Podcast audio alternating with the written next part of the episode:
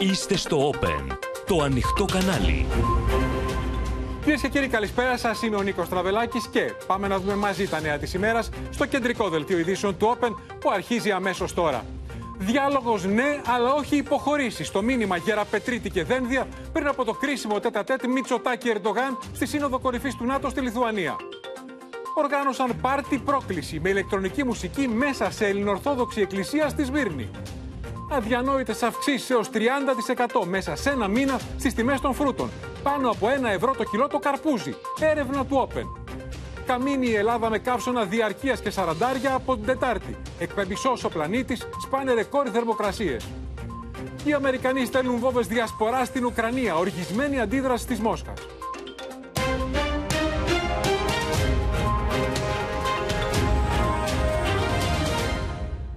Κυρίες και κύριοι, πάμε αμέσως στη Βουλή. όπου Προκλήθηκε ανησυχία πριν από λίγο όταν ένιωσε αδιαθεσία ο Δημήτρης Κουτσούμπας ενώ μιλούσε. Διεκόπη η συνεδρίαση. Πάμε Στέλλα Παμιχαήλ να δούμε Στέλλα τις εικόνες. Καταρχήν είναι καλά ο κ. Κουτσούμπας. Να ξεκινήσουμε από αυτό και αντιμετώπισε και με χιούμορ αυτή η μικρή περιπέτεια. Να δούμε τι συνέβη, να δούμε το στιγμιότυπο και να μας εξηγήσει ενώ βλέπουμε Στέλλα. Σε ακούμε. Ανοίγεται συνολικά επικίνδυνους δρόμους. Το περιστατικό την Σε ώρα ακούμε, που ο σε Γενικός ακούμε, Γραμματέας Στέλλα. του ΓΚΟΕ ήταν πάνω στη μέση. Λέω ότι είχαμε ένα απρόοπτο περιστατικό την ώρα που ο Γενικός Γραμματέας του Κομμουνιστικού Κόμματος ήταν πάνω στην, α, στην έδρα και μιλούσε. Αισθάνθηκε δυσφορία. Φάνηκε αυτό και στην κάμερα. Τον ακούμε κάποια στιγμή να λέει Όχι, μέση μου. Ε, εκείνη τη στιγμή βλέπουμε ότι ο Γενικός Γραμματέας αρχίζει να χάνει την ισορροπία του. Είναι έτοιμος να πέσει δηλαδή, ενώ είναι όρθιος. Αμέσως πέφτουν και βουλευτές και υπάλληλοι της Βουλής, αλλά και το ιατρικό προσωπικό της Βουλής να τον βοηθήσουν. Του φέρνουν μια καρέκλα για να καθίσει. Ε, φαίνεται ότι ε, είναι αρκετά εξαντλημένος εκείνη την ώρα ο Γενικός Γραμματέας. Ακούστηκε να λέει, «Όχι, Διακόπτεται μέση». για λίγο η συνεδρίαση. Λέει όχι μέση μου. Φαίνεται ξεκάθαρα δηλαδή ότι το πρόβλημα προέρχεται από τη μέση του. Γνωρίζουμε ότι αντιμετωπίζει τέτοια θέματα το, τα τελευταία χρόνια ο Γενικός Γραμματέας του Κομμουνιστικού Κόμματος. Ε, πήγαν όμως αμέσως, έσπευσαν οι γιατροί, τον βοήθησαν, ε, του έφεραν καρέκλα. Για λίγη ώρα διακόπτεται η συνεδρίαση γιατί προκαλείται αναστάτωση. Ο Γενικός Γραμματέας δεν αισθάνεται καλά, έχει, αισθάνεται μια δυσφορία. Προκαλείται μια αναστάτωση, διακόπτεται η συνεδρίαση. Έχει πολύ ενδιαφέρον όμως μετά, διότι με το που ανοίγει η Ολομέλεια, όλοι οι βουλευτές από όλες τις πτέρυγες της Βουλής είναι όρθιοι, χειροκροτούν τον Γενικό Γραμματέα. Ακούμε τον ε, πρόεδρο της Βουλής, τον κύριο Τασούλα, να λέει ότι το χειροκρότημα αυτό είναι για τον άνθρωπο, μια πραγματικά ανθρώπινη στιγμή. Είναι πια όρθιος ο Γενικός Γραμματέας, αισθάνεται πολύ Και καλύτερα. θα το δούμε, Λέει Στέλλα, και ότι θα δούμε ήταν πώς ένας αντιμετώπισε σπασμός με στη χιούμορ ο μέση. κύριος Κουτσούμπας την περιπέτεια της υγείας του, αυτή τη μικρή αδιαθεσία. Πάμε λοιπόν να δούμε το στιγμιότυπο που αισθάνεται την αδιαθεσία, λέει όχι μέση μου, σταματάει η συνεδρίαση, σπέβδουν να τον βοηθήσουν και πώς επιστρέφει στη συνέχεια κατά χειροκροτούμενος. Έχω και τη μέση μου.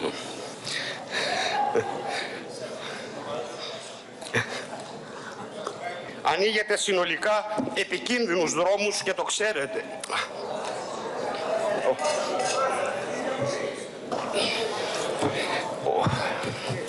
Δεν ξέρω, είναι ε, από τη μέση μου.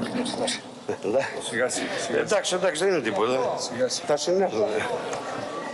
Διακόπτουμε για λίγα λεπτά.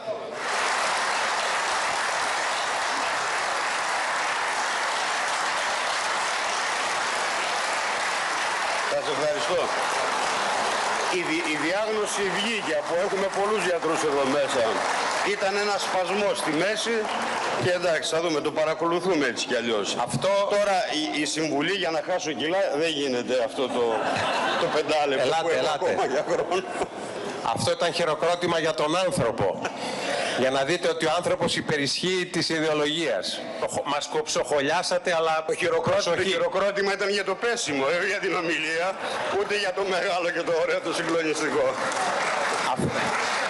Περαστικά στο Δημήτρη Κουτσούμπα είναι αγαπητός από όλες τις πτέρυγε της Βουλής. Καταχειροκροτήθηκε και από τους 300, όμως υπήρξε συνέχεια, Στέλλα Παμιχαήλ, πριν από λίγο.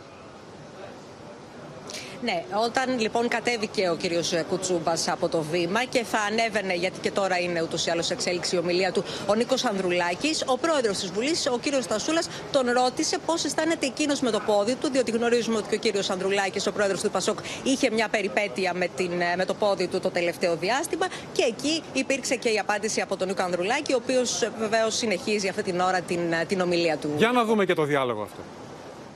Εσείς με το πόδι σας είστε εντάξει;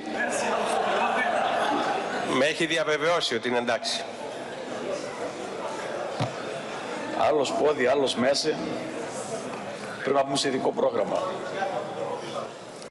Λοιπόν, θα επιστρέψουμε σε λίγο κυρίες και κύριοι στη Βουλή. Συνεχίζονται οι ομιλίες των αρχηγών. Σε λίγο μετά τον κύριο Ανδρουλάκη, ο κύριος Φάμελος. Θα ακολουθήσει ο Πρωθυπουργός. Θα μεσολαβήσουν δύο υπουργοί, ο Κωστής Χατζηδάκης και ο Μάκης Βορύδης. Θα είμαστε σε ανοιχτή γραμμή με τη Βουλή και γύρω στις 8.30-9 η ψηφοφορία για την ψήφο εμπιστοσύνη στην κυβέρνηση.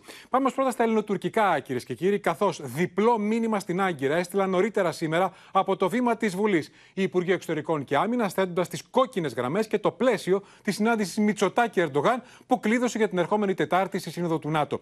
Ο Γιώργος Γεραπετρίτης τόνισε ότι ο Πρωθυπουργός δεν θα συζητήσει θέματα κυριαρχίας και αποστρατικοποίησης των νησιών, ούτε φυσικά αναθεώρηση της συνθήκης της Λοζάνης. Προσθέτοντας πάντως ότι η συνεχής μετάθεση των εκκρεμών ζητημάτων στο μέλλον δεν ωφελεί κανέναν. Από την πλευρά του, ο Νίκος Δένδιας διεμήνυσε ότι διαμορφώνει η Ελλάδα ισχυρή δύναμη αποτροπής που μπορεί να δώσει απαντήσεις στο πεδίο, με την ευχή όμως να μην χρειαστεί. Δεν πρόκειται να συζητήσουμε ζητήματα τα οποία αφορούν αποστρατικοποίηση των νησιών. Δεν συζητούμε θέματα τα οποία ανήκουν στην κυριαρχία μας. Θέλω να είμαι εντελώς σαφής. Ούτε βέβαια μπορούν να αλλάξουν και δεν θα ήταν δυνατόν νομικά να αλλάξουν οι συνθήκες επί τη βάση των οποίων στηρίζονται, στηρίζεται το, το σημερινό status quo όπως είναι η Σύμβαση της Λοζάνης και η Σύμβαση του Μοντρέ. Ο κύβο ερήφθη για το τετατέτ Μητσοτάκη Ερντογάν τη 12η Ιουλίου στο περιθώριο της Συνόδου του ΝΑΤΟ στο Βίλνιους και οι δύο πλευρές στέλνουν μηνύματα, θέτοντας το πλαίσιο με τις κόκκινες γραμμές για τη συζήτηση που θα γίνει. Με τον Υπουργό Εξωτερικών να στέλνει μήνυμα στην Άγκυρα και για τη Θράκη. Ειδικά για τη Θράκη, στην οποία έγινε αναφορά. Αντιλαμβανόμαστε όλοι ότι δεν είναι πρωτίστως ζήτημα εξωτερικής πολιτικής η Θράκη. Είναι μια αναπόσπαστη ενότητα της ελληνικής πολιτείας και της ελληνικής επικράτειας. Αφορά την ελληνική εσωτερική ένωμη τάξη. Δεν αναγνωρίζουμε σε κανέναν ξένο παράγοντα δικαίωμα λόγου για θέματα που αφορούν Έλληνες πολίτες. Η Ελλάδα εξακολουθεί να την κλάδο ελέα στην Τουρκία, είπε ο Νίκος Δένδιας, ξεκαθαρίζοντας ότι αποκλείεται οποιαδήποτε διολίστηση σε θέματα που αφορούν την κυριαρχία και τα κυριαρχικά δικαιώματα της Ελλάδας. Διαμορφώνουμε μια ισχυρή δύναμη αποτροπής μια ρομφαία δικαίου, δυνάμενη να δώσει απαντήσεις στο πεδίο, αλλά ευχόμενη να μην απαιτηθεί η χρήση της. Ο Αμερικανός Υπουργός Εξωτερικών, Αντώνι Μπλίνκεν, τηλεφώνησε στον Κυριακό Μητσοτάκη εν ώψη της Συνόδου του ΝΑΤΟ και υπογράμμισε τη στενή συνεργασία Ελλάδας και ΗΠΑ στην περιοχή. Οι Ηνωμένες Πολιτείες βλέπουν την Ελλάδα ως έναν απαραίτητο εταίρο και ένα βασικό σύμμαχο στο ΝΑΤΟ, με τον οποίο προωθούν τους κοινούς στόχους της ειρήνης και ευημερίας. Παράλληλα με τη συνάντηση Μητσοτάκη Ερντογάν, συναντήσεις θα έχουν και Υπουργοί Εξωτερικών και Άμυνας Ελλάδας και Τουρκίας και όπως έχει γίνει γνωστό στη συνάντηση Δένδια Γκουλέρ, θα συζητηθούν μέτρα οικοδόμησης εμπιστοσύνης. Μένουμε στο θέμα, κυρίες και κύριοι. Η Γεωργία Γαρατζιώτη και η Μαρία Ζαχαράκη, ανταποκρίτρια του Open στην Κωνσταντινούπολη. Γεωργία, να ξεκινήσουμε από σένα για να δούμε πώς φτάσαμε από το Μητσοτάκης γιοκ του Ερντογάν στη συνάντηση της Τετάρτης και τι προσδοκίες υπάρχουν ώστε να μην μείνει μετέωρο αυτό το βήμα. Νίκο, μετά από πέντε μήνες με μηδενικές παραβάσεις και παραβιάσεις, υπάρχει διάθεση από την ελληνική πλευρά για αξιοποίηση του βελτιωμένου κλίματος, όπως αυτό διαμορφώθηκε μετά τη διπλωματία των σεισμών, έτσι ώστε να μπορέσει να προχωρήσει ο διάλογος μεταξύ Αθήνας και Άγκυρας. Ωστόσο, μπορεί να άλλαξε το κλίμα, Νίκο. Η ουσία όμως δεν άλλαξε. Η Αθήνα πήγαινε σε αυτή τη συνάντηση χωρίς αυταπάτες, καθώς γνωρίζει πάρα πολύ καλά ότι οι πάγιες θέσεις των Τούρκων, οι διεκδικήσεις τους παραμένουν στο τραπέζι. Ο Πρωθυπουργός, άλλωστε, Κυριάκος Μητσοτάκης Νίκο, έχει ξεκαθαρίσει ότι θα συζητήσει τη μία και μοναδική διαφορά μεταξύ των δύο χωρών, που είναι η οριοθέτηση φαλοκρηπίδας και ΑΟΣ. Όσον αφορά τώρα στους Υπουργούς Εξωτερικών και Άμυνας, ε, προετοιμάζονται για τις συναντήσεις που θα έχουν με τους ομολόγους τους στο περιθώριο της Συνόδου του ΝΑΤΟ στο Βίλνιους, καθώς, όπως ανακοινώθηκε, προχωράμε σε ξεπάγωμα και ενεργοποίηση των μέτρων οικοδόμησης εμπιστοσύνης, τα οποία μέχρι πριν μερικούς μήνες, μέχρι το Φεβρουάριο, μέχρι να γίνουν οι σεισμοί, ήταν αδύνατο να συζητηθούν, καθώς τι έκαναν οι Τούρκοι Νίκο μέχρι τώρα, δεν σέβονταν τα 10 ναυτικά μίλια του Εθνικού Ενέργειου Χώρου, ακολουθούσαν αναχαιτήσει, σκληρές αερομαχίες με τον κίνδυνο του ατυχήματος να εγκυμονεί συνεχώς, εξέδιδαν παράνομες νότα με εντός του FIR Αθηνών, χωρίς να έχουν τη δικαιοδοσία, δεν κατέθεταν σχέδιο πτήσης για στρατιωτικές ασκήσεις και δεν τηρούσαν το μορατόριο ασκήσεων στο Αιγαίο για τους καλοκαιρινούς μήνες, αλλά ούτε και στις θρησκευτικές εορτές. Όλα αυτά λοιπόν αναμένεται να συζητηθούν. Σύμφωνα με πληροφορίες, υπάρχει περίπτωση, εξετάζεται να συζητηθεί ακόμα και η επιμήκυνση του μορατόριου των ασκήσεων τους θερινούς μήνες. Αναμένουμε λοιπόν να δούμε τι θα ακολουθήσει μετά από αυτές τις συναντήσεις. Και είναι βέβαιο το αποτέλεσμα της συνάντησης ε, Γεωργία Μητσοτάκη Ερντογάν θα δώσει και τον τόνο στην πράξη. Δηλαδή στο Αιγαίο, στο πεδίο, σε αυτό που περιέγραψες το διάστημα πρώτων σεισμών. Να σε ευχαριστήσουμε. Πάμε στην ε, Μαρία Ζαχαράκη για να δούμε, Μαρία, με ποιες θέσεις θα προσέλθει ο Ερντογάν, με δεδομένο ότι η Άγκυρα κρατά χαμηλούς τόνους το τελευταίο διάστημα, αλλά οι πάγιες θέσεις της δεν έχουν αλλάξει. Οι προσδοκίες, να πούμε πρώτα απ' όλα στην Άγκυρα για τη συνάντηση Μητσοτάκη Ερντογάν, είναι θετικές, Νίκο. Θεωρείται εδώ ότι θα ανοίξει μια νέα σελίδα και θα υπάρξει ακόμη και όθηση για νέα συνάντηση. Ή έστω για να ανοίξουν πάλι συνομιλίες μεταξύ Ελλάδα-Τουρκία. Πολλοί λένε ότι το Σεπτέμβρη ενδεχομένως να ανοίξει, να ξαναγίνει η επίσκεψη για το Ανώτατο Στρατηγικό Συμβούλιο. Ο Τούρκος Πρόεδρος, γιατί όλα αυτά, ο Τούρκος Πρόεδρος λοιπόν έχει αλλάξει τρόπο που συνδιαλέγεται και με όλους και με το Μητσοτάκι μεθαύριο δεν θα πάει να τα σπάσει, τουλάχιστον αυτό φαίνεται, αλλά να ζητήσει και να συζητήσει. Πρώτα απ' όλα θα ζητήσει να μπει τέρμα στους εξοπλισμούς και να ανοίξει η συζήτηση έπειτα για τις θαλάσσιες ζώνες. Στην Άγκυρα λοιπόν θεωρείται ότι ήρθε η ώρα το θέμα αυτό ταμπού της υφαλοκρηπίδας της ΑΟΣ και αυτό το θέμα που η Ελλάδα εδώ και δεκαετίες θεωρεί προτεραιότητα να συζητηθεί, ότι τώρα πρέπει να τεθεί στο τραπέζι και γιατί επίσης βλέπει ότι η Δύση πιέζει. Πιέζει για μια πιο ευέλικτη διπλωματία τον Ερντογάν. Αλλιώς δεν μπορεί να πάρει τίποτα. Και αυτό το καλό πρόσωπο Ερντογάν δεν είναι να το δείξει μόνο προς τις ΗΠΑ, αλλά και προς τις χώρες δορυφόρους, θα λέγαμε, οι συνεργάτες της Ουάσιγκτον, όπως είναι η Ελλάδα, όπως είναι η Αίγυπτος. Άρα, η, ε, άρα ο Τούρκος Πρόεδρος, όπως το έκανε και με τον Σίση της Αιγύπτου, αναμένεται τουλάχιστον όπως λένε εδώ οι, οι τάσεις, οι πληροφορίες, να δείξει το ήπιο προφίλ του στον Κυριάκο Μητσοτάκη. Μάλιστα. Τέρμα ύμνηση κακίε, όπως έχει πει, ξεκινά συνεννόηση και ε, επικοινωνία.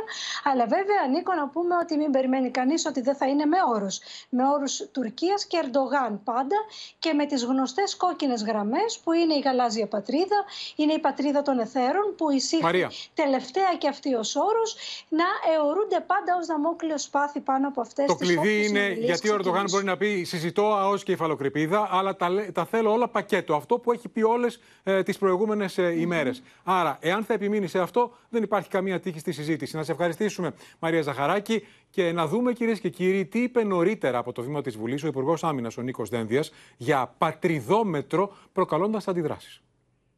Ουδής στην αίθουσα είναι εξορισμού περισσότερο ή λιγότερο πατριώτης. Και ουδής σε αυτή την αίθουσα εκδίδει πιστοποιητικά πατριωτισμού και ουδής σε αυτή την αίθουσα κατέχει πατριδόμετρο. Και επίσης θέλω να πω ότι καθώς με αφορά δεν θα επιτρέψω να συρθούν τα εθνικά θέματα σε βούρκο λαϊκισμών, σε λάσπη κομματικών αντιπαραθέσεων. Κύριε Δένδια, προεκλογικός η κυβέρνησή σας έπαιζε κρυφτούλη με τα εθνικά θέματα θέλατε να κρύψετε από τον ελληνικό λαό και την ε, μυστική διπλωματία και τις αλλαγές που ετοιμάζατε και το καταφέρατε. Πήρατε βέβαια την ψήφο των πολιτών παριστάνοντας τους πατριώτες, με κορώνες για το προξενείο και με συγκεντρώσεις μπροστά στο άγαλμα του Μεγάλου Αλεξάνδρου, αν και εσείς σήμερα κύριε Δένδια, και σωστά να γνωρίζω, πετάξατε το πατριδόμετρο του κυρίου Μητσοτάκη στο κάλαθο των αχρήστων. Εμείς ε, προσυπογράφουμε την αποστροφή σας ότι η Ελλάδα είναι μια χώρα που σέβεται το διεθνές δίκαιο είναι μια δύναμη αποτρεπτικής ισχύως. Η Ελλάδα δεν διεκδικεί τίποτα, αλλά πρέπει να είναι και σαφές ότι η χώρα μας δεν παραχωρεί τίποτα. Υπάρχει σημαντική τελευταία εξέλιξη. Θα μας ενημερώσει η Σοφία Φασουλάκη, γιατί η Σοφία μας έλεγε νωρίτερα η Μαρία Ζαχαράκη για την αναθέρμανση των σχέσεων Τουρκία-Αιγύπτου. Υπάρχει απάντηση της Αθήνας. Ναι, Νίκο, και μην ξεχνάς ότι αυτή η ψυχρότητα μεταξύ ε, Καΐρου ε, και Άγκυρας κρατούσε πολλά χρόνια. 13 ακριβώς πάνω από 12-13 χρόνια. Ε, Παρ' όλα αυτά, στις 27 Ιουλίου ο Αιγύπτιος πρόεδρος Αλσίση επισκέπτεται την ε, Άγκυρα, ενώ οι δύο χώρες έχουν ήδη εδώ και αρκετούς μήνες ξεκινήσει τις επαφές και σε διπλωματικό επίπεδο με την ανταλλαγή πρέσβεων. Ε, αυτή η επίσκεψη είχε προαναγγελθεί πολλές φορές από την Άγκυρα, ωστόσο Νίκο μην ξεχνάς ότι υπήρχε μια βασική εκκρεμότητα, γιατί η Αίγυπτος ήθελε από την Τουρκία να αποκηρύξει τους αδελφούς μουσουλμάνους, τους οποίους η Αίγυπτος χαρακτηρίζει τρομοκράτες. Πώς απαντά λοιπόν, λοιπόν η Αθήνα σε όλα αυτά; Αυτή την προσέγγιση, αυτή η προσέγγιση όπως καταλαβαίνεις προβληματίζει την Αθήνα. Ε, η Αίγυπτος είναι μια σύμμαχος χώρα στη Μεσόγειο. Μην ξεχνάς ότι προμηνών υπεγράφει ε, και η συνθήκη για την, έγινε και η συμφωνία για την χάραξη των θαλασσίων ζωνών με την Αίγυπτο. Σε αυτό το πλαίσιο λοιπόν σήμερα έγινε γνωστό ότι ο Κυριάκος Μητσοτάκης επικοινώνησε με τον Αιγύπτιο πρόεδρο και οι δύο ηγέτες συμφώνησαν να βρεθούν σύντομα, Νικό. Πολύ σημαντική αυτή είναι η απάντηση της Αθήνας. Ε, τηλεφώνημα Μητσοτάκη Σύση και συμφωνία για συνάντηση των ε, δύο ηγετών. Να σε ευχαριστήσουμε, Σοφία Φασουλάκη. Τώρα, πάμε στη Σμύρνη, κυρίες και κύριοι, και σε ένα πάρτι πρόκληση που μάλιστα έγινε με την άδεια του Δήμου της Σμύρνης. Μιλάμε για ένα πάρτι με ηλεκτρονική μουσική, θα δείτε τις εικόνες, μέσα σε Ορθόδοξη Εκκλησία στη Σμύρνη. Ξεφρενή χωρί, αυθονό αλκοόλ, μουσική στη διαπασόν. Όλα αυτά μέσα στον ιερό ναό του Αγίου Βουκόλου στη Σμύρνη. Μια απίστευτη τουρκική πρόκληση σε έναν ιστορικό ελληνορθόδοξο χώρο. Το βίντεο ντοκιμέντο το οποίο είδαμε μετά δεν ήταν μια ευπρεπή εικόνα διότι οι άνθρωποι οι οποίοι διασκέδαζαν στο χώρο αυτό ήταν με ποτά. Οι Έλληνες της Μύρνη διαμαρτυρήθηκαν έντονα για τη χρησιμοποίηση του ιερού ναού ως χώρο για να πραγματοποιηθεί ένα πάρτι. Δεν θα έπρεπε να δοθεί ούτε καν άδεια για μια τέτοια συγκέντρωση, για μια τέτοια οργάνωση από το Μητροπολιτικό Δήμο. Πρέπει να σας πούμε ότι ο Ιερός Ναός του Αγίου Βουκόλου είναι υπό την ιδιοκτησία και την διοίκηση του Μητροπολιτικού Δήμου και εδώ και πολλά χρόνια τον χρησιμοποιούν ως πολιτικό κέντρο. Τα τουρκικά μέσα ενημέρωσης είχαν προαναγγείλει το πάρτι πριν από λίγες ημέρες. Το Gaia Project ετοιμάζεται να ανοίξει τις πόρτες της ιστορίας στις 4 Ιουνίου με τη σειρά Gaia Historical Cruises στην Ελληνοορθόδοξη Εκκλησία του Αγίου Βουκόλου που χτίστηκε το 1886. Η εκκλησία μία από τις παλαιότερες της Σμύρνης Μετράει αντίστροφα τις μέρες για να προσφέρει στους λάτρε της ηλεκτρονικής μουσικής μια απίστευτη απόλαυση με την ιστορία της που ξεπερνά τον αιώνα και τη συναρπαστική της ατμόσφαιρα. Το πάρτι μέσα στον Ελληνοορθόδοξο ναό προκάλεσε έντονε αντιδράσεις. Ξέρετε τι είναι αυτό; Πάρτι σε Ελληνοορθόδοξο ναό του Αγίου Βουκόλου στη Σμύρνη που έγινε χθες, παραβιάζοντας κάθε θρησκευτική λειτουργία. Η Τουρκία έκανε πάρτι μουσικής με κοπέλες ημίγυμνες. Είναι προφανές ότι από μία φωτογραφία που μου εγχειρήσατε, η οποία καταλαβαίνετε ότι δεν είναι προς αξιολόγηση τη δεδομένη στιγμή, θα το μελετήσουμε και θα επανέλθω, δεσμεύομαι γι' αυτό. Σύμφωνα με πληροφορίες, ο Δήμαρχος της Μύρνης έχει ήδη επικοινωνήσει με τον επικεφαλής της Ελληνοορθόδοξης Κοινότητας και έχει ζητήσει συγγνώμη για το περιστατικό. Λοιπόν, πάμε ξανά στη Βουλή και Στέλλα Παμιχαήλ, γιατί συνεχίζονται οι ομιλίες των αρχηγών των κομμάτων της αντιπολίτευσης. Στέλλα. Λοιπόν, αυτή την ώρα, πριν από λίγα λεπτά, ανέβηκε στο βήμα ο μεταβατικός πρόεδρος της κοινοβουλευτικής ομάδας του ΣΥΡΙΖΑ, ο κ. Σοκράτης Φάμελος, για την ομιλία του. Είχε προηγηθεί η ομιλία του Νίκου Ανδρουλάκη, ο οποίος, από όσο πρόλαβα να ακούσω, τόνισε ότι οι μεγάλες αλλαγές προποθέτουν όραμα και ότι το Πασόκ είναι εδώ για να εργαστεί για τις μεγάλες αλλαγές, χωρίς να υπολογίσει το πολιτικό κόστος. Αμέσως μετά τον κύριο Φάμελο Νίκο, θα πάμε στους ε, δύο υπουργούς, δηλαδή θα ακούσουμε τον Υπουργό Επικρατείας, τον κύριο Βορύδη, και ακολούθως τον Υπουργό Οικονομικών, τον κύριο Χατζηδάκη, για να ολοκληρωθεί αυτή η διαδικασία με την τοποθέτηση και τη δευτερολογία του Πρωθυπουργού, του Κυριάκου Μητσοτάκη, λίγο πριν μπούμε στην διαδικασία της ψηφοφορίας, που παραδοσιακά λαμβάνει το χαρακτήρα ψήφου εμπιστοσύνης προς την κυβέρνηση ή ψήφος για τις προγραμματικές δηλώσεις. Τώρα, να σας πω για τα προηγούμενα ότι σήμερα στην Ολομέλεια αποτυπώθηκαν από τα μικρότερα κόμματα, αυτά που είναι δεξιά της Νέας Δημοκρατίας, άκρος συντηρητικές απόψεις, κάποιες φορές μάλιστα και απόψεις με ακροδεξιό στίγμα, θα σας έλεγα έλεγα. Ε, ακούσαμε ε, για τις συντηρητικές απόψεις, ακούσαμε τον κύριο Βελόπουλο πριν από λίγο να τίθεται υπέρ της χορήγησης της ελληνικής ηθαγένειας στα μέλη της τέο βασιλικής οικογένειας και να κατηγορεί την κυβέρνηση ε, για απόπειρα αποχριστιανοποίησης, όπως είπε, λόγω του μεταναστευτικού. Ένα πολύ συντηρητικό στίγμα έδωσε και ο κύριος Νατσιός. Ε, η νίκη όλες αυτές τις μέρες μιλά για δικαιώματα τα οποία είναι κατοχυραμένα πολλά χρόνια, όπως για παράδειγμα για την αυτοδιάθεση των γυναικών, μιλά για το θέμα των αμβλώσεων. Σήμερα ο κύριος Νατσιός είπε μάλιστα ότι ε, οι, οι ταυτότητες οι ψηφιακές θα έχουν μικροτσίπ τα οποία μπορεί να μας παρακολουθούν. Ενώ να σας πω ότι το ακροδεξιό στίγμα το έδωσε και ο βουλευτής των Σπαρτιατών στην Α Αθήνας, ο οποίος ευχαρίστησε μετά θα τον, δούμε, θα τον δούμε αργότερα, Στέλλα. Θα τον δούμε αργότερα. Α μείνουμε προς το παρόν στους αρχηγούς. Θα τον δούμε αργότερα το βουλευτή των Σπαρτιατών που ευχαρίστησε τον Λία Κασιδιάρη. Να σε ευχαριστήσουμε. Παρακολουθεί τη συνεδρίαση. Περιμένουμε ενδιαφέρον την ομιλία του Κωστή Χατζηδάκη, του Υπουργού Οικονομικών, που αναμένεται να εξειδικεύσει τα μέτρα που θα φέρει το πρώτο νομοσχέδιο που θα βγει στη διαβούλευση τις επόμενες ημέρες για αυξήσεις σε μισθούς, συντάξεις, μείωση φόρων. Να σε ευχαριστήσουμε να δούμε αποσπάσματα από τι τοποθετήσεις των αρχηγών. Μπορεί λοιπόν να αυτοπροβάλλεστε ως φορέας εξυγχρονισμού όταν εξαιτίας των επιλογών σας η απόσταση μεγαλώνει. Η αναλογία έμεσων προς άμεσους φόρους επιδεινώθηκε τα προηγούμενα χρόνια επιβαρύνοντας τους πιο αδύναμους. Έχουμε τους τέταρτους υψηλότερους έμεσους φόρους ως ποσοστό του ΑΕΠ σε όλη την Ευρωπαϊκή Ένωση. Την ίδια στιγμή η αγοραστική δύναμη των πολιτών είναι η τρίτη χαμηλότερη στην Ευρώπη. Μάλιστα την πρώτη μέρα ο κύριος Μητσοτάκης έφτασε στο σημείο να σβήσει τις πραγματικές διαχωριστικές γραμμές μέσα στην κοινωνία. Παρουσιάστηκε περίπου σαν ένας νέος εθνάρχης και, και μας είπε ότι ο λαός έφτασε πια στο σημείο οριμότητας για να δείξει συνένεση στις δήθεν αυτονόητες μεταρρυθμίσεις του. Ό,τι και αν ετοιμάζετε πάντως εις βάρος της Ελλάδας, να ξέρετε ότι θα μας βρείτε απέναντι, γιατί αυτή τη φορά δεν πρόκειται να συμβεί νέα προδοσία με νέες πρέσπες δύο. Να κάνω μια ερώτηση κύριε Πρωθυπουργέ. Είναι δυνατόν να βγαίνει άνθρωπος, και απευθύνομαι σε αυτούς από εδώ, να δηλώνει ότι θέλω να γίνω Έλληνας, νιώθω Έλληνας, ζητώ την ελληνική ηθαγένεια και να μην το κάνετε αυτό εσείς μεγαλόθυμα. Η βασιλική οικογένεια. Στον κάθε Χασάν δίνετε ταυτότητες.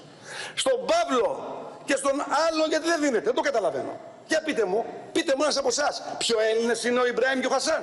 Εξ όσων ακούγεται, η νέα ηλεκτρονική ταυτότητα ή αλλιώς κάρτα του πολίτη θα φέρει μικροτσίπ τεχνολογίας RFID και θα λειτουργεί με κλειδί έναν μοναδικό αναγνωριστικό αριθμό για κάθε πολίτη.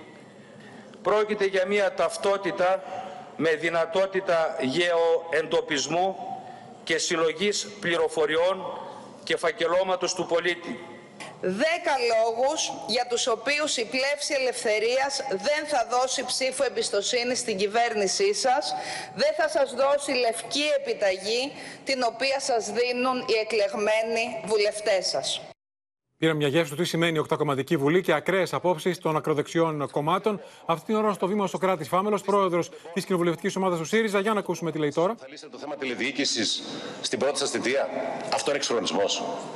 Μήπως είναι εξυγχρονισμός οι υποκλοπές; Δηλαδή, προσέξτε, είναι εξυγχρονισμός να παρακολουθούνται οι υπουργοί της κυβέρνησής σας; Είναι εξυγχρονισμός να παρακολουθεί το αρχηγό του στρατού για 12 μήνες; Ο υπεύθυνος προμηθειών αμυντικού εξοπλισμού, ο σύμβουλος εθνικής ασφάλειας. Είναι εξυγχρονισμός να παρακολουθούνται δημοσιογράφοι στην Ελλάδα, επιχειρηματίες, ο αρχηγός του Τρίτου Κόμματος σήμερα. Αυτό είναι εξυγχρονισμός, αντιστοιχεί στο κράτος δικαίου.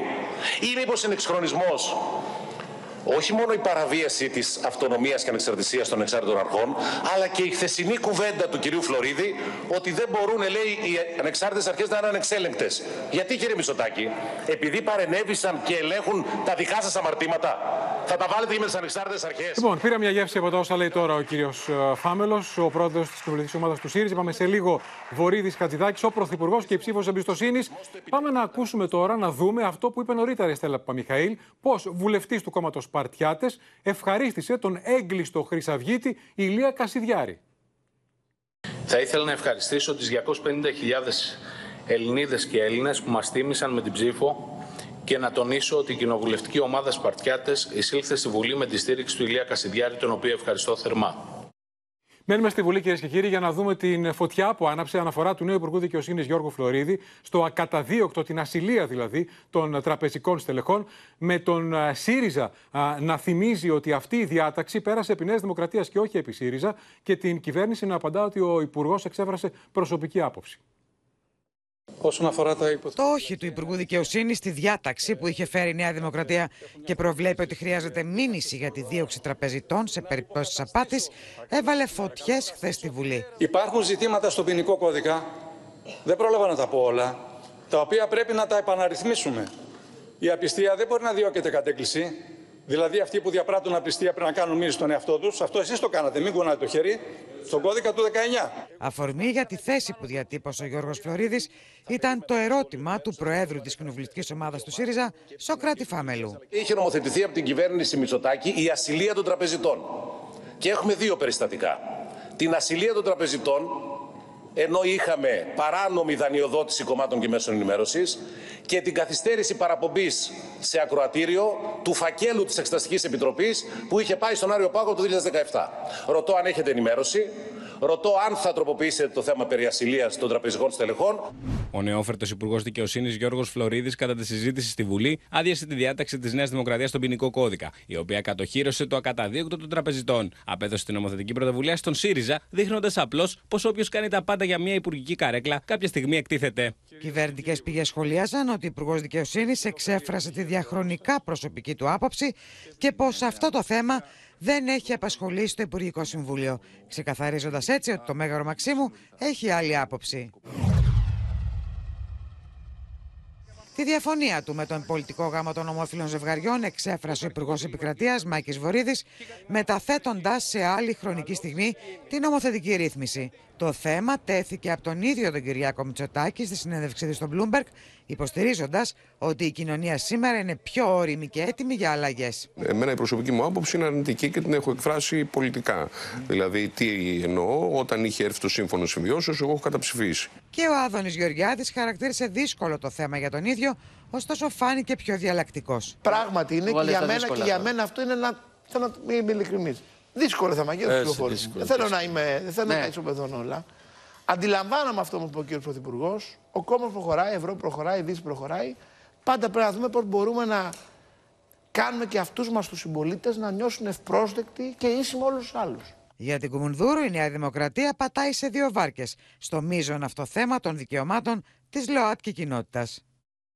Τώρα, η συζήτηση για τις προγραμματικές δηλώσεις ε, της κυβέρνησης έχει και ένα άλλο ενδιαφέρον με το βλέμμα στις εξελίξεις στον ΣΥΡΙΖΑ, καθώς ανεβαίνουν στο Δήμα και παίρνουν το λόγο πιθανοί υποψήφοι για τη διαδοχή του Αλέξη Τσίπρα. Είδαμε αρχηγικές εμφανίσεις, μηνύματα. Να δούμε αυτές τις ομιλίες, πώς έδωσαν το παρόν, αλλά να δούμε και τι αναφέρουν τελευταίες πληροφορίες για δυο φωνές στους προεδρικούς. Δηλαδή, είναι πιθανόν να μην έχουμε εκλογή νέου αρχηγού αρχές Σεπτεμβρίου, αλλά μετά τις αυτοδιοικητικές εκλογές έχοντας πρόσβαση. Με τα σενάρια της υποψηφιότητάς τους να πυκνώνουν κορυφαία στελέχη του ΣΥΡΙΖΑ, που θεωρούνται φαβοροί στην κούρσα της διαδοχής, μέσα από τις ομιλίες τους στην Ολομέλεια, έδωσε ο καθένας το δικό του αρχηγικό στίγμα. Μετά τον Ευκλήδη Τσακαλώτο και τον Νίκο Παπά, τη σκητάλη πήρε η Εφη Αξιόγλου. Εμείς δεσμευόμαστε ότι θα ασκήσουμε με ευθύνη το ρόλο της αξιωματικής αντιπολίτευσης και θα είμαστε η δύναμη εκείνη που θα αναλάβει τον δύσκολο αλλά και όμορφο ρόλο να δώσει προοπτική στους πολίτες.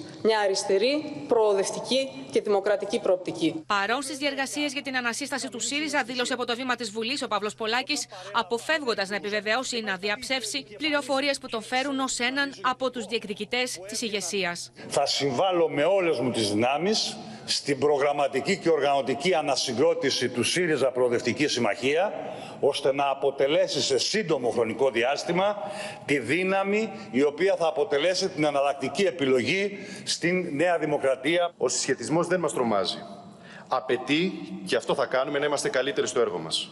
Να είμαστε η φωνή της ελληνικής κοινωνίας. Την ίδια ώρα, άγνωστες παραμένουν οι προθέσεις της Ρένας Δούρου για την προεδρία του κόμματος. Το κόμμα μας βρίσκεται σε μια κρίσιμη καμπή. Θα την υπερβεί απαντώντας τα κρίσιμα ζητήματα που σχετίζονται με την ανασύνταξή του και κυρίως με το στίχημα της αξιοπιστίας και της κυβερνησιμότητάς του μέσα από προτάσεις για το αύριο του τόπου, το μέλλον των παιδιών μας. Η συζήτηση για τα ονόματα που ακούγονται ως υποψήφοι διάδοχοι του Αλέξη Τσίπρα φουντώνει και παράλληλα κορυφώνονται οι κρυφές διεργασίες στα εσωκομματικά στρατόπεδα. Το χρονοδιάγραμμα πάντως για εκλογή Προέδρου Προέδρου και Συνεδρίου φαίνεται να κινδυνεύει να την αχθεί στον αέρα, καθώς είναι πιθανό η κίνηση μελών να καταθέσει πρόταση για αναβολή των διαδικασιών μέχρι τις αυτοδιοικητικές εκλογές. Δεν πρέπει η διαδικασία της εκλογής του Προέδρου του ΣΥΡΙΖΑ Προεδρική Συμμαχία να γίνει διαδικασίας fast track. Ο ιδανικός χρόνος τοποθετείται στο χρόνο μετά τις ε, με τις αυτοδιοικητικές εκλογές. Αυτό που χρειάζεται αυτή τη στιγμή ο ΣΥΡΙΖΑ είναι ένα ε, ισχυρό σοκ συλλογικότητα στην λειτουργία. Μας. Την ώρα που συνεχίζονται οι ζυμώσεις για τις υποψηφιότητες των ΣΥΡΙΖΑ, ο Δημήτρης Βίτσας έχει ήδη αποκαλύψει τη στρατηγική της ομπρέλα στη μάχη για την ηγεσία. Πιο κοντά μου και πιο επιτυχημένη ε, θαλικανέας επιλογή θα ήταν ο Ευκλήδης. Η ΕΦΗ θα γίνει κάποια στιγμή πρόεδρος του ΣΥΡΙΖΑ, αν συνεχίσει με τον ίδιο τόνο και θα είναι και ίσως από τους πιο επιτυχημένους προέδρους κόμματος. Το ενδιαφέρον πλέον στρέφεται στη συνεδρίαση της πολιτικής γραμματείας τη Δευτέρα και της Κεντρικής Επιτροπής το επόμενο Σαββατοκύριακο. Πάμε τώρα στο μέτωπο της οικονομίας για να δούμε πώς οι καταναλωτές βρίσκονται στο έλεος των κερδοσκόπων. Και αυτό το έδειξε το στοιχείο που ανακοίνωσε χθες η Ελστάτ. Ότι δηλαδή τα φρούτα ακρίβηναν σε ένα μήνα από Μάιο-Ιούνιο σχεδόν 30%. Το καρπούζι, όπως θα δούμε στη σημερινή έρευνα του Open, έχει ξεπεράσει το 1 ευρώ. Φτάνει και 1 ευρώ και 40 λεπτά το κιλό. Και πόσο ξεκινάει από το χωράφι, 30 λεπτά. Τι λένε οι μεσάζοντες, τι λένε οι παραγωγοί; Λένε ότι αιτία για τις ανατιμήσεις είναι η αύξηση στους μισθούς, στο κόστος, η αύξηση, τα προβλήματα στον καιρό και η αύξηση του κόστους ενέργειας. Με μια διαφορά, ότι το κόστος στην ενέργεια έχει μειωθεί κατακόρυφα. Από πέρσι μέχρι φέτος έχουν διαφορά διπλάσια. Δεν μπορούν να πιστέψουν στα μάτια τους οι καταναλωτές το πού έχουν φτάσει τιμές των φρούτων. Σουχτερέ είναι οι τιμές παντού. Τα τιμολόγια που έχει καταγράψει το Open σε λαϊκές αγορές και σούπερ μάρκετ είναι ενδεικτικά της κατάστασης που επικρατεί. Τα πεπόνια πολλούνται προς 1 και 1,5 ευρώ το κιλό, ενώ χρυσάφι κοστίζουν και τα καρπούζια. Καρπούζα πάνε 1 ευρώ το κιλό, 80 λεπτά το κιλό, 1,5 το 1, 2 το 1, κάπου μέσα πάνε. Τα ροδάκινα πολλούνται από 1 έως 1 και 30 ευρώ το κιλό. Ενώ απλησίαστε είναι οι τιμέ ευερίκο, καλά και κεράσια που πολλούνται ακόμα και πάνω από 6 ευρώ το κιλό. Και τώρα πήρα κεράσια 6 ευρώ, αλλά τα καλύτερα. Όλα είναι τσιμπημένα και ντομάτες, τα πάντα. Τα νεκταρίνια πέρσι είχαν περίπου 1 ευρώ, τώρα έχουν 1,5. Έμποροι και παραγωγοί χρεώνουν τις ανατιμήσεις στις καιρικές συνθήκες, στα ακριβά εργατικά χέρια και τα αυξημένα κόστη ακόμα και τη ενέργεια, αν και τα επίσημα στοιχεία δείχνουν το αντίθετο. Ούτε εργάτες γης υπάρχουν, ούτε έργα υποδομής έχουν γίνει. Το δε κόστος παραγωγής έχει φτάσει στα ύψη.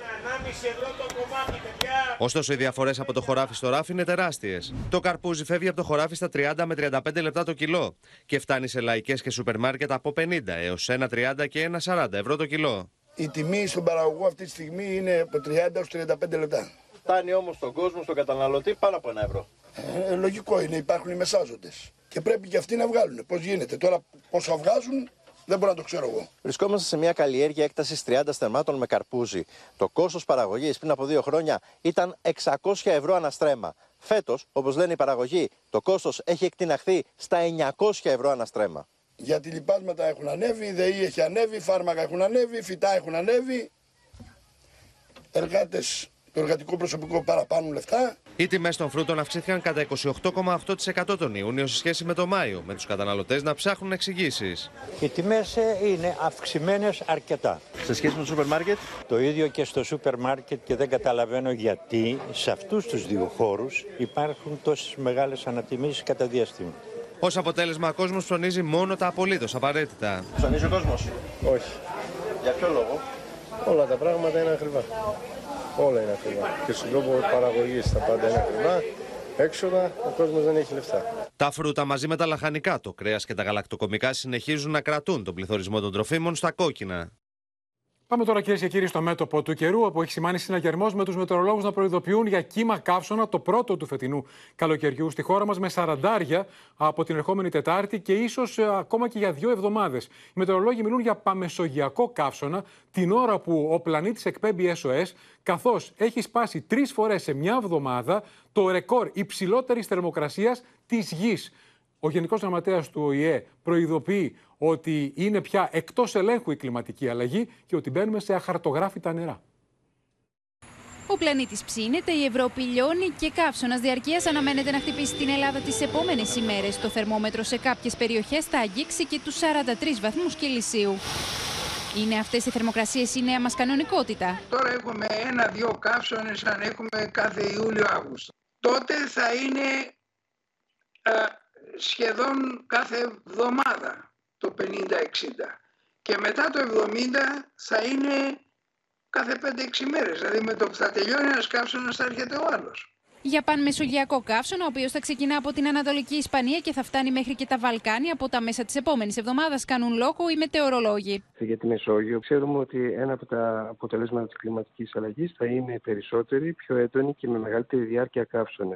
Οι διαταραχές που προκύπτουν στο Βόρειο Ατλαντικό, δηλαδή στην κυκλοφορία των υδάτων στο Βόρειο Ατλαντικό, επηρεάζουν τις συνθήκες καύσωνας στην Ελλάδα. La Sicilia, la Sardegna e il versante tirrenico soffriranno maggiormente, oggi con temperature ancora accettabili. Το καλοκαίρι του 2023 φαίνεται ότι θα είναι πολύ καυτό, καθώς ο φετινός Ιούνιος ήταν ο πιο θερμός όλων των εποχών.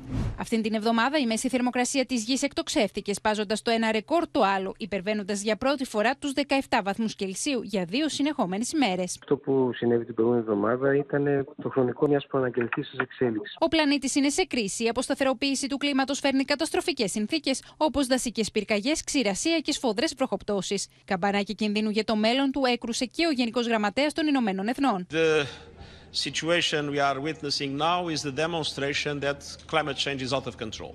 Τι πρέπει να κάνουμε είναι δύο λόγια. Γινόμαστε πιο τσιγκούνιδες με τη χρήση των φυσικών πόρων. Δεν καταναλώνουμε ορυκτά καύσιμα. Γυρίζουμε πιο πολύ στον ηλεκτρισμό. Οι ειδικοί προειδοποιούν ότι ο στόχος της διατήρησης της μακροπρόθεσμης υπερθέρμανσης του πλανήτη στον 1,5 βαθμό Κελσίου γίνεται κάθε μέρα όλο και πιο ανέφικτος. Λοιπόν, μαζί μας στο στούντιο Κλέρχος Μαρουσάκης. Καλησπέρα, Κλέρχε. Καλησπέρα, για να δούμε Νίκο. τα τελευταία στοιχεία για τον καύσωνα, πήραμε μια πρώτη γεύση. Χθες ήταν η πιο ζεστή μέρα του φετινού καλοκαιριού μέχρι τώρα τουλάχιστον, με 37, 38 και 39 τοπικά. Πάμε να δούμε και να μας πεις μέρα-μέρα πώς θα φτάσουμε στην επο- επόμενη εβδομάδα. Έτσι είναι τα πράγματα, Νίκο. Παρά ότι το καλοκαίρι μέχρι στιγμής δεν έχει δείξει έτσι το πολύ θερμό του πρόσωπο, σιγά σιγά τις επόμενες ημέρες αναμένει το υδράργυρος να ανέβει, θα αρχίσει να ανεβαίνει μέρα με τη μέρα. Πάμε να δούμε στον πρώτο μας χάρτη ποιο είναι το αίτιο. Επιτρέψτε μου λίγο την κινήση. Βεβαίως. Βλέπετε χαρακτηριστικά εδώ με το βαθύ πορτοκαλί χρώμα είναι αυτή η πολύ θερμή αέρια μάζα. Αυτή η Από πολύ, την έτσι- Αφρική μας έρχεται. Βεβαίως. Α. Αυτέ οι πολύ θερμές αέριε μάζες από τις ακτές της Βόρειας Αφρικής ξεχύνονται σε πρώτο επίπεδο προς τη δυτική και κεντρική Μεσόγειο και καθώς θα περνούν οι μέρες, θα αρχίσει σιγά σιγά αυτή η πολύ θερμή αέρια μάζα να μετατοπίζεται λίγο Βλέπουμε πιο εδώ ανατολικά. 48, 46. Ακριβώ. Ε, Έχουμε αυτό μας βάλει έρχεται. ενδεικτικά κάποιες θερμοκρασιακές τιμές. 46-48 βαθμοί στη Βόρεια Αφρική, 44-42 βαθμοί στα πιο ανατολικά τμήματα της Ισπανίας, 40 με 43 βαθμοί προς την κεντρική και νότια Ιταλία. Και βλέπετε ότι όσο κινούμαστε πιο ανατολικά, αρχίζει σιγά σιγά και ευθύνει η ένταση αυτού του πολύ ισχυρού θερμού κύματος και βέβαια το αίτιο έχει να κάνει με το φυσικό κλιματιστικό που ακούει στο όνομα Μελτέμια Νίκο. Μιας και θα Ήδη έχουμε έχουν χτυπηθεί Μελτέμια- η Ισπανία, Βεβαίως. Ιταλία, Σαρδινία, Η πολύ. δυτική και κεντρική Μεσόγειος αυτή τη στιγμή βρίσκεται λοιπόν στο κόκκινο και θα συνεχίσει να βρίσκεται στο βαθύ κόκκινο για τις επόμενες αρκετές ημέρες. Λοιπόν, πάμε. Πάμε λοιπόν να δούμε τώρα να επισημάνουμε ότι και αύριο θα είναι γενικά έτσι μια μέρα με ήπια ζέστη. Θα πάμε έτσι μέχρι και την Τρίτη. Προσοχή στους βορειάδε γιατί αυξάνουν και τον κίνδυνο πυρκαγιάς. Και Τετάρτη θα αρχίσουμε να βλέπουμε τα σαραντάρια. Έτσι, μπράβο. Από Τετάρτη λοιπόν αρχίζει σιγά σιγά και ανεβαίνει περισσότερο ο υδράργυρος για να προσεγγίσουμε 38 με 40 βαθμούς, κυρίως σε κλειστές έτσι υπηρετικές περιοχές. Ενδεικτικά επισημαίνουμε την περιοχή του Εύρου, θα φτάσουμε τους 38 βαθμούς. Στην κεντρική Μακεδονία υπολογίζουμε 39 βαθμοί, εκεί Πέλα, Πιερία, η Μαθία. Θα δούμε κοντά στους 40, ίσως και λίγο πιο πάνω, στο εσωτερικό της Θεσσαλίας. Στη Βιωτία θα δούμε κοντά στους 39 βαθμούς, στη Λίμνη Κοπαίδας. Και όσο περνούν οι μέρες, θα ανεβαίνει το θερμόμετρο. Θα ανεβαίνει, η θα θερμοκρασία. φτάσουμε περίπου τους 40 με 42 βαθμούς, κυρίως σε κλειστά έτσι γεωγραφικά διαμερίσματα, μέχρι και την Κυριακή Νίκο που μπορούμε Μέχρι να πούμε. εκεί μπορούμε να μιλήσουμε βεβαιότητα. Ακριβώς μέχρι που την Κυριακή. φαίνεται ότι το ποσοστό αβεβαιότητας είναι γενικά χαμηλό. Και άρα λοιπόν μπορούμε να πούμε με σχετική έτσι βεβαιότητα ότι μέχρι και την Κυριακή το κύριο χαρακτηριστικό θα είναι οι αρκετά υψηλές θερμοκρασίες κατά 4 με 6 βαθμούς πάνω από τα κανονικά για την εποχή επίπεδα. Για το διάστημα που βρισκόμαστε, Νίκο, μια κανονική μέγιστη θερμοκρασία είναι περίπου 35 βαθμοί. Πάντως, Κλέρχε, βλέπω και ακούω και προβλέψεις για διάρκεια 12-14 μέρες με πάνω από 40, που αν ισχύσει αυτό. Ακριβώς. Α, και άκουσα και τον κύριο Ζερεφό νωρίτερα που έλεγε ότι θα γίνουν α, οι, οι καύσονες καθημερινότητα Εντάξει, στη ο χώρα κύριος μας. Ζερεφός αναφέρθηκε- αναφέρθηκε σε βάρος συνολικά. χρόνου, σε βάρος συνολικά, χρόνου, συνολικά. βεβαίως, βεβαίως. Ε, λέω ότι αυτό το ζήσαμε το καλοκαίρι του 2021 και θυμόμαστε Ναι. τι προκάλεσε. Και το Άρα, καλοκαίρι του 21 ας και το ελπίσουμε να μην 1987. επιβεβαιωθεί αυτή η πρόγνωση. Ακριβώς, Νίκο. Και το 1987 είχαμε ένα πολύ έτσι, ισχυρό θερμοκύμα δύο εβδομάδων και που έδωσε πολύ ψηλέ θερμοκρασίες. Δείτε όμως, γιατί έχουμε σημειώσει και στο χάρτη μας τα μελτέμια θα φτάνουν τα 5 με 6 μποφόρ προς το κεντρικό και νότιο Αιγαίο. Στα νησιά. Και αυτός είναι ο παράγοντας που εκτιμούμε ότι θα προσπαθήσει κατά κάποιο τρόπο να περιορίσει αυτή την πολύ θερμή αερία μάζα λίγο πιο δυτικά της χώρας μας. Επιμένω στη διάρκεια, Κλέαρχε, διότι αν κρατήσει ο καύσωνας τόσες μέρες, 6, 7, 8, 10 μέρες. Θα είναι μια πολύ δύσκολη κατάσταση. Εκπέμπουν θερμότητα και τα κτίρια και το περιβάλλον. Βεβαίως. Άρα γίνεται όλο και πιο δύσκολη η κατάσταση στην ατμόσφαιρα. Πολύ σωστά το θέτεις αυτό. Και Νίκο, το έδαφο. γιατί- Και θυμόμαστε ότι αυτό ήταν μια Έτσι. αιτία επέκταση των πυρκαγιών εύκολα το καλοκαίρι του 2021. Δεν το συζητάμε και να λάβουμε υπόψη μας ότι αυτά τα θερμά κύματα λειτουργούν αθρηστικά στον ανθρώπινο οργανισμό. Ακριβώς. Γι' αυτό λοιπόν και ως ορισμό του καύσωνα θέτουμε μία διάρκεια από τρεις με τέσσερις ημέρες και πιο πάνω. Από εκεί αρχίζει σιγά σιγά ο ανθρώπινος οργανισμός και επιβαρύνεται. Το να αν θα φτάσουμε βέβαια 40-42 δεν το έχει δούμε. τόσο σημασία, αλλά η διάρκεια θα παίξει σίγουρα το ρόλο Βέβαια. της. Και τις υψηλές θερμοκρασίες της νύχτας. Και Να τη το νύχτας, οι επισημάνουμε ελάχιστες αυτό. θερμοκρασίες όταν Νίκο δεν πέφτουν Έτσι. κάτω από τους 28 με 30 βαθμούς, Λοιπόν. ιδιαίτερα στα μεγάλα αστικά κέντρα. Από Τετάρτη, θα δούμε και αύριο τα νεότερα. Από, Από Τετάρτη, Τετάρτη, λοιπόν βέβαια. τα 40. Να σε ευχαριστήσουμε, Κλέρα και Μαρουσάκη. Και ακριβώς για αυτό το σκοπό έχει α, μ, ε, η πρόγνωση αυτή για καύσωνα διαρκεία στη χώρα μας με 40. Έχει προκαλέσει μ, συναγερμό και στην πυροσβεστική. Α, Αυξάνεται ο κίνδυνος για πυρκαγιές. Ήδη σήμερα είχαμε φωτιά στο Λαγονίσι, σε οικόπεδο. Ήταν εκεί ο Γιάννης Γιάκας με την κάμερα του Open. Μια φωτιά που ευτυχώς αντιμετωπίστηκε γρήγορα γιατί ήταν ανάμεσα σε σπίτια. Νωρίτερα, μεγάλη φωτιά στο Άγιον Όρος, κοντά στη μονή Μεγής της Λάβρα. Πάμε προχωρεί ένα πρώτο του Μαρκοπούλου. Χρειάζεται πάνω άλλα αυτοκίνητα. Φωτιά που έχει ξεσπάσει στο Λαγονίσι νωρίς το μεσημέρι του Σαββάτου είναι ορατή από πυροφυλάκιο του Δήμου Κροπίας. Ναι, ναι, προς εδώ, προς εδώ, ναι, μπράβο. Η φωτιά καίει σε οικοπαιδικό χώρο μέσα σε κατοικημένη περιοχή. Σημαίνει συναγερμός. Κατά τη διάρκεια του ρεπορτάζ ξεσπάει μια πυρκαγιά στην περιοχή των Καλυβίων. Φαίνεται και ο καπνός από εδώ. Το πυροφυλάκιο το είδε αμέσως από εδώ. Εδώ και αρκετά λεπτά δεν υπάρχει ορατός καπνός. Ευχαριστούμε πυροφυλάκα για την ενημέρωση. Η πυρκαγιά που ξέσπασε νωρίς το μεσημέρι στα Καλύβια, σύμφωνα με μαρτυρίες, ξεκίνησε από αυτό εδώ ακριβώς το σημείο. Που βρισκόμαστε σε ένα ακαθάριστο οικόπεδο. Δεν ήταν κομμένα τα χόρτα εκεί κάτω. Την ίδια στιγμή στο Πένθος έχει βυθιστεί το πυροσβεστικό σώμα μετά τον ευνίδιο θάνατο ενός πυροσβέστη την ώρα που επιχειρούσε σε πυρκαγιά στο Ωρεόκαστρο στη Θεσσαλονίκη. Για τις συνθήκες και τα αίτια που προκάλεσαν τον θάνατο του άτυχου πυροσβέστη θα διενεργηθεί προανάκριση και ένορκη διοικητική εξέταση. σκύβοντας να μαζέψει, να ξεβιδώσει, είπε ζαλίζομαι. Και είχε λιποθυμικό επεισόδιο. Κλήθηκε ασθενοφόρο και κατά τη διακομιδή στο 424 δεν μπόρεσαν να τον επαναφέρουν. Με το πρώτο φως της ημέρας θα επιχειρήσουν τα εναέρια μέσα. Ακούμε συχνά από τις ενημερώσεις του πυροσβεστικού σώματος. Ποιος είναι όμως ο λόγος; Μετά τις μεγάλες πυρκαγιές στη Βόρεια Εύβοια και τη Βαριμπόμπη το 2021 υπήρξαν αναφορές για παραγγελία αεροσκαφών που μπορούν να πετούν νύχτα τα CL515, τα οποία όμως δεν είδαμε ποτέ. Τα 5-15 καταρχήν αγνοούνται σαν, σαν, ε, σαν τύπος. Η εταιρεία δεν αποκάλυψε ποτέ πόσες ε, παραγγελίες ήθελε για να ξεκινήσει η παραγωγή του. Υπήρχε μια επιστολή προθέσεων ευρωπαϊκή από τις χώρες οι οποίες μετέχουν στον οργανισμό α, εκτάκτων αναγκών α, και είχε δοθεί στην εταιρεία, αλλά παραγγελία δεν υπήρξε ποτέ. Από τις 30 Ιουνίου μέχρι και σήμερα στο οπλοστάσιο της πυροσβεστικής υπάρχουν διαθέσιμα 14 αεροσκάφη Καναντέρ, 8 CL415 δηλαδή νέου τύπου και 6 CL215 δηλαδή πυροσβεστικά αεροσκάφη παλιού τύπου, τα οποία όταν οι θερμοκρασίες είναι πολύ υψηλές θα δυνατούν ακόμα και να επιχειρήσουν. Το 215 είναι η χειρότερη από τις περιπτώσεις. Οι κινητήρες, οι R2800 που χρησιμοποιεί, έχουν σχεδιαστεί πριν από το Δεύτερο Παγκόσμιο Πόλεμο. Συνολικά αυτή τη στιγμή βρίσκονται σε διασπορά σε όλη τη χώρα 45 αεροσκάφη και ίσως αριθμός ελικοπτέρων. Α ελπίσουμε να είναι όσο το δυνατόν λιγότερες οι καταστροφικές φωτιές φέτος το καλοκαίρι στη χώρα μας. Τώρα πάμε στο μέτωπο του τουρισμού, καθώς ξεκίνησε σήμερα για τα νησιά το δεύτερο κύμα των αδειούχων του Ιουλίου. Η κίνηση μέχρι στιγμής είναι αυξημένη σε σχέση με πέρσι την ίδια περίοδο. Ωστόσο, είναι διαφορετικά τα πράγματα τον Αύγουστο, που έχουν ανέβει στα ύψη οι τιμές. Υπάρχουν καταλήμματα που α, προχωρούν σε αύξηση 30, 40, 50% στα ίδια δωμάτια σε σχέση με τον Ιούλιο. Είναι λοιπόν πεσμένη εκεί η κίνηση, ενώ έχει παίξει ρόλο και η υποτίμηση της τουρκικής λίρα. Έχουν γίνει φθηνότερα τα καταλήμματα στη γειτονική Τουρκία. Ουρέ στι εισόδους των πλοίων, ταξιδιώτες με βαλίτσε στα χέρια, οικογένειες με μικρά παιδιά. Γεμάτα αναχωρούν τα πλοία από το λιμάνι του Πειραιά για τον Αργοσαρονικό, καθώς οι περισσότεροι ταξιδιώτες προτιμούν κάποιον κοντινό και οικονομικό προορισμό από το να πάνε πολυήμερες εκδρομές. Είναι πιο ακριβά από παλαιότερα, πιστεύω. Στα λιμάνια του Πειραιά, της Ραφίνας και του Λαβρίου, η κίνηση την πρώτη εβδομάδα του Ιουλίου παρουσιάζεται ιδιαίτερα αυξημένη συγκριτικά με την ίδια χρονική περίοδο πέρσι. Ένα μήνα περίπου νωρίτερα τα κλείσαμε. Είχατε βρει. Ή- Ήμασταν λίγο τελευταία στιγμή. Στο τσάκ βλή- βρήκαμε. Πολλοί επέλεξαν τον Ιούλιο, καθώς τον Αύγουστο οι τιμές είναι στα ύψη. Με σιγά σιγά πάμε στις πέτσε. Ναι, ναι. Πόσο καιρό; Ε, διήμερο. Δεν έχει πολλοί ημέρες διακοπές. Όχι, όχι.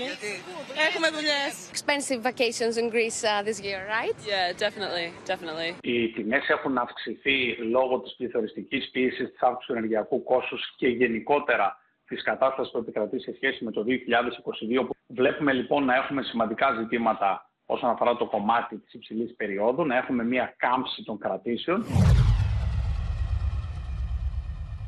Ενώ στην Ελλάδα ανεβαίνουν οι τιμές, στην Τουρκία μετά την υποτίμηση της τουρκικής λίρας έχουν πέσει σε σημαντικό βαθμό, με αποτέλεσμα η χώρα να αποτελεί ιδανικό προορισμό για διακοπές. Επανήλθε απόλυτο ο ανταγωνισμός στη Μεσόγειο. Τουρκία, Αίγυπτο, Ισπανία. Με την Τουρκία να έχει μειωμένες τιμές τουλάχιστον κατά 40% εξαιτίας της διαφοράς με την ισοτιμία της λίρας στο δολάριο ή στο ευρώ. Με πολύ καλές πολυτελείς υπηρεσίες και εκεί ιδιαίτερα στην πλευρά του Αιγαίου. Ο ΣΕΤΕ επανέφερε το αίτημά του για ενιαίο συντελεστή ΦΠΑ σε τουρισμό και μετακινήσεις στο 11%. Στην Μύκονο τώρα, κυρίες και κύριοι, και καθώς έχουμε εξελίξει το όριο αυθαιρεσίας στο νησί των Ανέμων, Μίλτο Σακελάρη, α, κοινοποιήθηκε πρόστιμο μαμούθ στο πολύ γνωστό κλαμπ που είχε κλείσει αυθαίρετα σχεδόν όλη την παραλία στον Πάνορμο. Ένα τεράστιο πρόστιμο, Νίκο, ύψους 13 εκατομμυρίων ευρώ. Μιλάμε για ένα πάρα πολύ μεγάλο ποσό που καλείται Αυτές να οι καταβάλει ε, το γνωστό beach bar για τις αυθαιρεσίες ε, τις οποίες ε, είχε. Έχουν ήδη κατεδαφιστεί, τα, η επιχείρηση τα κατεδάφισε με δικά της ε, μέσα. Τώρα τι συμβαίνει από εδώ και πέρα; Υπάρχουν πληροφορίες που λένε πως η Να πούμε ότι γνωστή... το αρχικό πρόστιμο ήταν 33 εκατομμύρια και επειδή η επιχείρηση κατεδάφισε μόνη της τις αυθαιρεσίες, τις Μειώθηκε. περισσότερες, πήγε στα 13, το 1 τρίτο. Όμως, Όμως φαίνεται ότι η επιχείρηση έχει σκοπό να ανοίξει και πάλι, να δώσει και πάλι τις υπηρεσίες που παρήχε τα τελευταία χρόνια. Φαίνεται λοιπόν πως σκέφτονται στο γνωστό beach bar να ανοίξουν κανονικά με τα δύο καθαρά οικόπεδα τα οποία διαθέτουν, τα οποία δηλαδή δεν έχουν αυθαιρεσίες, χωρίς να έχουν γκρεμίσει άλλα αυθαίρετα κτίσματα τα οποία είναι πολύ κοντά. Σε κάθε περίπτωση το Υπουργείο Περιβάλλοντος διαμηνεί, Νίκο, πως θα γίνουν όλοι οι απαραίτητοι έλεγχοι από εδώ και στο εξής. ναι, η προειδοποίηση είναι ότι αν λειτουργήσει τα κομμάτια που δεν έχει αποκαταστήσει τις αυθαιρεσίες, θα ξανακλείσει. Να σε ευχαριστήσουμε, Μίλτος Σακελάρη, θα το παρακολουθήσουμε. Πάμε τώρα, κυρίες και κύριοι, στα μέτωπα του πολέμου στην Ουκρανία. Η μείζον εξέλιξη είναι ότι οι Ηνωμένες Πολιτείες ανακοίνωσαν ότι στέλνουν στην Ουκρανία όπλα διασποράς. Η ανακοίνωση αυτή έχει προκαλέσει την οργή της ε, Μόσχας την ίδια ώρα. Ο Ζελένσκι ήταν στην Άγκυρα με τον Ερντογάν. Ο Ερντογάν, ο οποίος προανήγγειλε και επίσκεψη Πούτιν τον Αύγουστο στην ε, Τουρκία, με το Κρεμλίνο να λέει ότι ακόμα δεν έχει οριστεί η ημερομηνία. Μιλώντας για μια πολύ δύσκολη απόφαση, ο Τζο Μπάιντεν ανακοίνωσε πως στέλνει βόμβες διασποράς στην Ουκρανία με στόχο να ενισχύσει το προστάσιο του Ουκρανικού στρατού, καθώς τα πυρομαχικά λιγοστεύουν.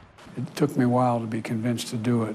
But the main thing is they either have the weapons to stop the Russians now. 123 χώρες απαγορεύουν τη χρήση βομβών διασποράς. Ωστόσο, οι Ηνωμένες Πολιτείες, Ουκρανία και Ρωσία δεν τις έχουν απαγορεύσει, με τη Μόσχα να κατηγορείται πως έχει χρησιμοποιήσει αυτά τα πυρομαχικά στη διάρκεια της εισβολής στην Ουκρανία. Ο Σύμβουλος Εθνικής Ασφαλείας του Biden επιχείρησε να αντιστρέψει τις αρνητικές αντιδράσεις για την απόφαση του Αμερικανού Προέδρου. Ukraine has provided written assurances that it is going to use these in a very careful way that is aimed at minimizing any risk to civilians. Είναι εντυπωσιακός ο κινησμός και η σκληρότητα με την οποία οι Ηνωμένες Πολιτείες της Αμερικής αντιμετωπίζουν τη μεταφορά φωνικών οπλικών συστημάτων στην Ουκρανία. Τώρα, από αυτό το λάθος των Ηνωμένων Πολιτείων της Αμερικής, κινδυνεύουν αθώοι πολίτες από βόμβες που δεν έχουν εκραγεί. Την ίδια ώρα στην Κωνσταντινούπολη, ο Τούρκος πρόεδρος υποδεχόταν τον Ουκρανό ομολογό του στο μέγαρο Βαχτεντίν στο Βόσπορο. Ο Ταγί Περντογάν διαβεβαίωσε τον Βολοντίμιρ Ζελένσκι ότι η συμφωνία των σιτηρών θα παραταθεί μετά τις 17 Ιουλίου. Ανακοίνωσε τη συνεργασία των δύο χωρών στον τομέα της αμυντικής βιομηχανίας. Προανήγγειλε επίσκεψη του Πούτιν στην Τουρκία τον Αύγουστο και σε αντίθεση με το όχι απέναντι στη Σουηδία, στήριξε την ένταξη της Ουκρανίας στο ΝΑΤΟ. Ukrayna NATO'ya üyeliği hak ediyor Her zaman ısrarla savunduğum bir hususu Був радий почути, що президент сказав, що Україна заслуговує стати членом НАТО. Το όχι του Ερντογάν στην ένταξη τη Σουηδία στο ΝΑΤΟ έχει προκαλέσει οργή στο Αμερικανικό Κογκρέσο και είναι ενδεικτικό πω ο ηγέτη τη Ρεπουμπλικανική Μειοψηφία στη Γερουσία στηρίζει τον φιλέλληνα γερουσιαστή Μενέντε στη μάχη για να μην δοθούν F-16 στην Τουρκία. Είμαι ένας από εκείνους που δεν είναι υπέρ της πώλησης των F-16 στην Τουρκία μέχρι να αποδεχθεί την ένταξη της Σουηδίας. Περιμέναμε ότι θα συνέβαινε στο Βίλνιους. Σήμερα ο Οικουμενικός Πατριάρχης Βαρθολομαίο υποδέχτηκε το Βολοντίμιρ Ζελένσκι στο φανάρι. Ο Ουκρανός πρόεδρος προσευχήθηκε μαζί του για τα θύματα του πολέμου στην Ουκρανία. Το Οικουμενικό Πατριαρχείο ως η μητέρα εκκλησία των Ουκρανών Ορθοδόξων είναι πάντοτε στο πλευρό τους. Στην Ολλανδία τώρα κυρίες και κύριοι όπου έπεσε η τετρακομματική κυβέρνηση Ρούτε. Αιτία οι διαφωνίες για το μεταναστευτικό. Τριγμούς στο πολιτικό σκηνικό της Ολλανδίας προκάλεσε η παρέτηση του Πρωθυπουργού Μαρκ Ρούτε με αποτέλεσμα η χώρα να οδεύει σε πρόορε εκλογές. Τα τέσσερα κόμματα τα οποία απαρτίζουν τον κυβερνητικό συνασπισμό δεν μπόρεσαν να καταλήξουν σε συμφωνία στις συνομιλίες για τη μεταναστευτική κρίση. Dat die verschillen onoverbrugbaar zijn. Daarom zal ik direct hierna schriftelijk het ontslag van het voltallige kabinet aanbieden aan de koning. Το συντηρητικό κόμμα ΒΒΔ του Ρούτε μαζί με το Χριστιανοδημοκρατικό κόμμα προσπαθούν να περιορίσουν τη ροή των εδούντων ασύλου. Η ένταση κορυφώθηκε αυτή τη βδομάδα όταν ο Μάρκ Ρούτε προσπάθησε να επιβάλλει ένα σχέδιο το οποίο περιλάμβανε τον περιορισμό στον αριθμό των συγγενών προσφύγων πολέμου που επιτρέπονταν να εισέλθουν στην Ολλανδία σε μόλις 200 άτομα το μήνα. Οι αιτήσεις ασύλου στην Ολλανδία αυξήθηκαν το 2022 στις 47.000 με τα επίσημα στοιχεία να αναφέρουν ότι φέτος αναμένουν περίπου 70.000 αιτήσεις. Στις Ηνωμένες Πολιτείες Αμερικής, η μάχη για τις επερχόμενες προεδρικές εκλογές του 2024 έχει πάρει φωτιά. Ο Ντόναλτ Τραμπ από την Αϊόβα επιτέθηκε για άλλη μια φορά στον Τζο Μπάιντεν, αυτή τη φορά για την αγροτική πολιτική, λέγοντας πως θα απαγορέψει εξαγωγές στην Κίνα όταν εκλεγεί. Within hours of my inauguration, I will cancel every Biden policy that is brutalizing our farmers in our country. Όλα αυτά την ώρα που ο Αμερικανός πρόεδρος παρουσίασε μια νέα σειρά πρωτοβουλειών για τη μείωση του κόστους υγειονομικής περίθαλψης. Επιστρέφουμε εδώ, κυρίες και κύριοι. Θρύλες στη Λάρη. Ο Γιάννης Διάκα θα μας ενημερώσει. Υπάρχει νεκρός σε καταδίωξη. Ε, ήταν ύποπτος για κλοπή αυτοκινήτου. Κρατείται ο αστυνομικός που τον πυροβόλησε. Ακριβώς, Νίκο. Όλα ξεκίνησαν όταν αστυνομικοί στον κόμβο της Νίκη Αστυλάρη εντόπισαν ένα αυτοκίνητο το οποίο είχε κλαπεί στο γαλάτσι σήμερα το πρωί. Ακολούθησε καταδίωξη. Το αυτοκίνητο, όπως βλέπουμε και στη φωτογραφία, ε, ο οδηγός έχασε τον έλεγχο του αυτοκινήτου και χτύπησε στην μάντρα ενός ε, σπιτιού. Τώρα βλέπουμε και το βίντεο ντοκουμέντο από τη στιγμή της κλοπής του οχήματος. Ε, ο οδηγός προσπάθησε λοιπόν να διαφύγει. Οι αστυνομικοί προσπάθησαν να τον ακολουθήσουν. Ένας εκ των αστυνομικών, κάτω από αδιευκρίνηστες ακόμα συνθήκες, πυροβόλησε εναντίον του. Αμέσως έσπευσε ασθενοφόρο του ΕΚΑΒ στο σημείο, αλλά δεν κατάφεραν οι διασώστες να τον κρατήσουν στη ζωή. Ο αστυνομικός κρατείται και έχει, και έχει σχηματιστεί δικογραφία σε βάρος του. Να σε ευχαριστήσουμε Γιάννη Ζιάκα. Στην Κέρκυρα τώρα κυρίες και κύριοι, όπου επικρατεί οργή για το θάνατο του αλόγου με τις φιλοζωικές οργανώσεις να καταγγέλουν ότι ο Αμαξάς το κακομεταχειριζόταν. Το άτυχο ζώο προερχόταν από πνευμονία, το έβγαλε ε, μέσα στη ζέστη σε απαγορευμένη ώρα, μέσα στο μεσημέρι, υπερφόρτωσε την άμαξα. Το άλογο δεν μπορούσε να περπατήσει και το χτυπούσε με το ε, καμουτσίκι. Ο Αμαξάς τα αρνείται όλα αυτά. Βρέθηκε σήμερα ενώπιον της δικαιοσύνης, αφέθηκε ε, ελεύθερος με περιοριστικούς όρους. Είναι χαρακτηριστική αντίδραση άλλων αμαξάδων όταν περαστικοί με το άλογο νεκρό ξεκίνησαν να διαμαρτύρονται.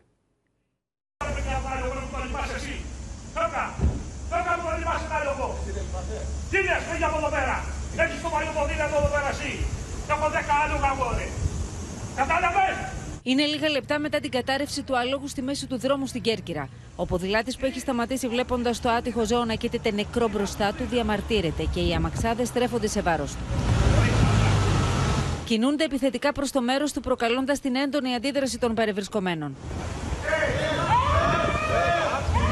ήταν αποφασισμένος για τα χειρότερα και είδα ένα πολύ πολύ επικίνδυνο μάτι.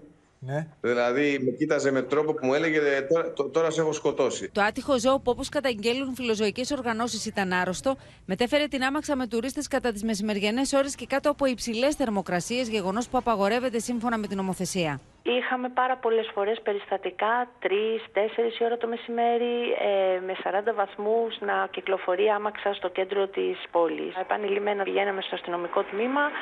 Ε, να πούμε ότι είναι απάνθρωπες οι συνθήκες, αν μη τι άλλο, τις συγκεκριμένες ώρες. Ο ιδιοκτήτης του γνώριζε ότι ε, είχε περάσει ε, μια βαριά πνευμονία, ότι εξακολουθούσε να είναι υπό φαρμακευτική αγωγή και παρόλα αυτά ε, το καταπονούσα τόσο πολύ καθημερινά. Ο ιδιοκτήτης του αλόγου, στον οποίο είχε επιβληθεί διοικητικό πρόστιμο 30.000 ευρώ μετά την απολογία του στον ανακριτή για κακοποίηση ζώου, αφέθηκε ελεύθερος με τον περιοριστικό όρο της απαγόρευσης εξόδου από τη χώρα, ενώ η εισαγγελία ερευνά και τις συνθήκες κάτω από τις οποίες ζουν και τα άλλα άλογα του 76χρονου. Και στο σημείο αυτό, κυρίες και κύριοι, 17 λεπτά πριν από του 8 ολοκληρώθηκε και απόψε το κεντρικό δελτίο ειδήσεων. Μείνετε στο Open, ακολουθούν οι εικόνες με τον Τάσο Δούς. Στις 9 μην χάσετε την εξαιρετική ξένη ταινία Διπλή Παγίδα, Σον Κόνερι, Κάθριν Τζέτα Τζόουν. Από όλους εμάς, ευχές για ένα χαρούμενο Σαββατόβραδο.